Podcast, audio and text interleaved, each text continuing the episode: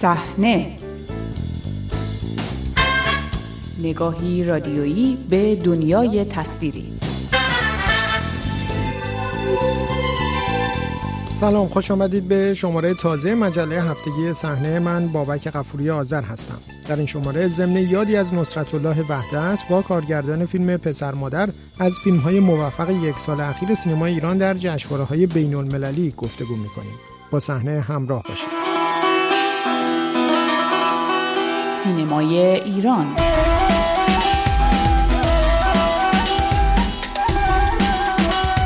نصرت الله وحدت کارگردان و بازیگر قدیمی و از پایه‌گذاران مکتب تئاتر اصفهان این هفته درگذشت. آقای وحدت از پس حدود سه دهه حضور در تئاتر و سینما و بازی در 43 فیلم به یکی از شناخته شده ترین بازیگران سبک کمدی ایران تبدیل شده بود که فیلمهایش با استقبال مواجه می‌شد. سلام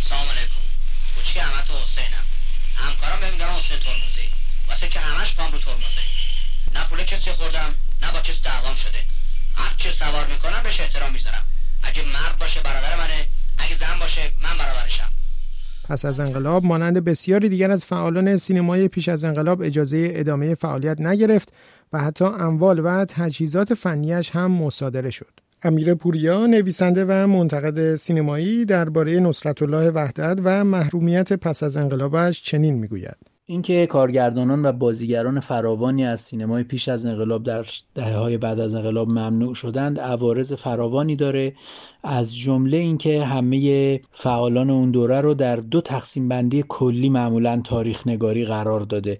یکی اینکه جزء بدنه سینما و به اصطلاح فیلم فارسی بودند و دیگری اینکه جزء سینماگران پیشرو یا متعلق به موج نو بودن. در حالی که تقسیم بندی های جزئیات پردازانه تری هم اهمیت داره از جمله همین که زنده یاد وحدت در واقع با پیشینه تئاتری و با آگاهی کامل نسبت به هنرهای نمایشی وارد این کار شد.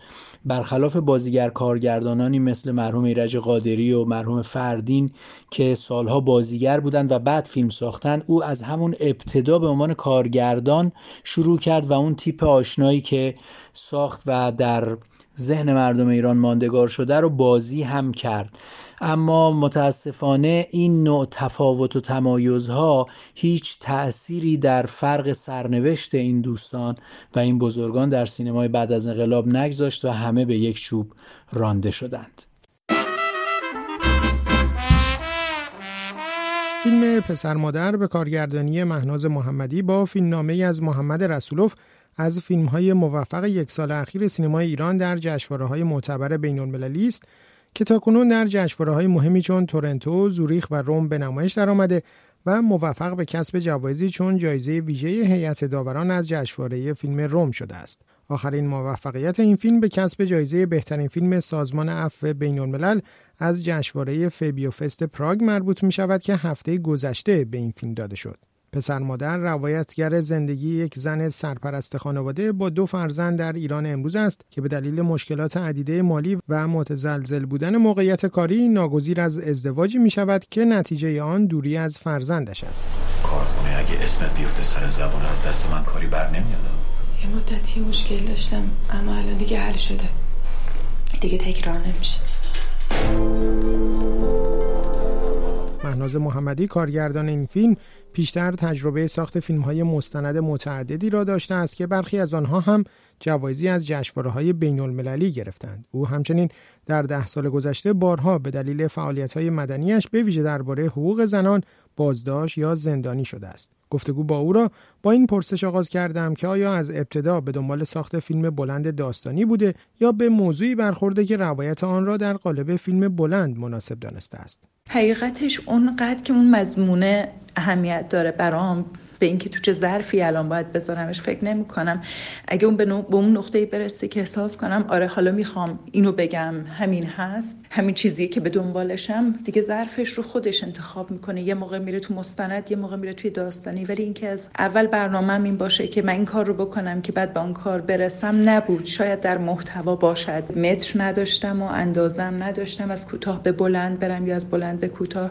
کماکان که مرزی برای من نداره و الان دارم یه مستند کوتاه کار می‌کنم. به این مضمون چطور رسیدید؟ نقش محمد رسولوف به عنوان نویسنده فیلمنامه چه بود؟ در مورد فیلمنامه این کار زمانی که من از زندان اومده بودم یه پیشنهاد خیلی خوب محمد بهم داد. گفتش که باید این شرایطت رو عوض کنی چون تقریبا از انفرادی اومده بودم بیرون تقریبا دیگه از خونه نمی‌رفتم بیرون. تشویقم کرد و حولم داد به کار کردن.